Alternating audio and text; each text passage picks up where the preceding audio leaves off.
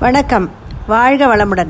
நான் உங்கள் மாலா கிருஷ்ணமூர்த்தி இன்றைய தலைப்பு ஸ்ட்ரிக்ட்னஸ் இந்த கண்டிப்பு என்பது நம்மை நெறிப்படுத்த ரொம்பவே அவசியம். ஒரு தடவை பள்ளி மாணவன் ஒருவன் எப்பவும் பள்ளிக்கு லேட்டாகவே வந்தான். தினமும் கையை நீட்ட சொல்லி ஸ்கேலால் ஒரு அடி தருவார் அந்த வாத்தியார். பையனும் அடியை வாங்கி கொண்டு தன்னிடத்தில் போய் அமர்ந்து விடுவான். யாரிடமும் எதுவும் பேசவும் மாட்டான். எவ்வளவு சொல்லியும் அதே போல் தினமும் லேட் தினமும் அடி. வாத்தியாருக்கே அடுத்தடுத்து அழுத்து போய்விட்டது. அப்போது தான் அவருக்கு ஏன் நாமே இவன் பள்ளிக்கு கிளம்பும் சமயம் எங்கு வழியில் சுற்றிவிட்டு வருகிறான் என்று பார்ப்போமே என்று தோன்ற அதை மறுநாளே செயலாக்கினார். பையன் ஸ்கூல் நேரமாகியும் வீட்டிலிருந்து வெளியே வரவே இல்லை. பத்து பதினைந்து நிமிடம் கழித்து தான் வெளியே வந்தான்.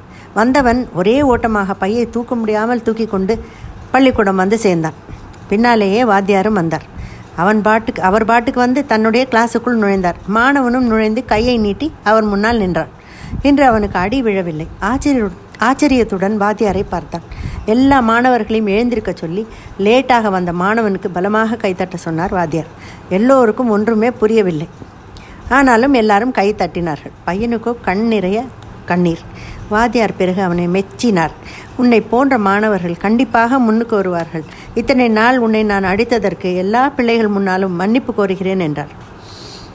மனிதத்தன்மை இல்லாமல் பையனுடைய தாய் இருந்ததில் அப்பா மறுமணம் செய்திருக்கிறார். வந்த புது மனைவி அந்த பிஞ்சு மாணவனை வேலைகள் செய்யாமல் பள்ளி போகக்கூடாது என்று கூறி வீட்டு வேலைகள் மொத்தத்தையும் செய்ய சொல்லி வற்புறுத்தியுள்ளார். இதை வாத்தியாரிடம் கூற தயங்கி தினமும் அடி வாங்கி வந்துள்ளான் மாணவன். மனிதத்தன்மை இல்லாமல் ஸ்ட்ரிக்டாக இருப்பது நல்லதில்லை. அதுவும் சிறு பிள்ளைகளிடம். இதை உணர்ந்த ஆசிரியர் பாராட்டுக்குரியவர். தற்காலத்தில் வாத்தியார் பையன் மேல் கை வைத்தாலே விபரீதங்கள் நடக்கிறது. இந்த ஸ்ட்ரிக்ட்னஸ் எல்லாம் செல்லுபடி ஆக ஆவதில்லை. அதனால்தான் குழந்தைகளுக்கு ஒழுக்கம் என்பது மிகவும் கம்மியாக உள்ளது. கண்டபடி ஆசிரியர்களை திட்டுவது கேலி செய்வது என்று புத்தி போகிறது. என் கணவரும் சற்று ஸ்ட்ரிக்ட் வாத்தியார் தான் அவர் பாடம் நடத்தும் சமயம் யாராவது செல்போனில் பேசி கொண்டிருந்தாலோ அரட்டை அடித்து கொண்டிருந்தாலோ பிடிக்காது. தயவுசெய்து வெளியே சென்று விடுங்கள் என்று கூறிவிடுவார். அதனால் அவருக்கு ரொம்ப ஸ்ட்ரிக்ட் ஃபேக்கல்ட்டி என்று பெயரே வந்துவிட்டது. பாடம் சொல்லிக் கொடுக்கும் சமயம் கவனம் படிப்பில் இருக்க வேண்டும். இந்த ஒழுக்கமும் வீட்டிலிருந்து தான் வர வேண்டும். கரடியாக கத்தும் வாத்தியார் மாணவன் நன்மைக்காக பாடுபடுகிறார் என்று புரிவதில்லை. அதனால்தான் இன்று வரும் வாத்தியார்களும் ஏனோ தானோ என்று பாடம் நடத்திவிட்டு போய்விடுகிறார்கள். அதனால்தான் இன்று நிறைய பேர் நிறைய போலி டாக்டர்கள் போலி வக்கீல் என்று எல்லா துறையிலும் இந்த அரைகுறை ஆசாமிகள் நிறையவே வந்துள்ளனர். இவர்களிடம் வைத்தியம் செய்து கொண்டால் நம் நிலைமை என்னாவது?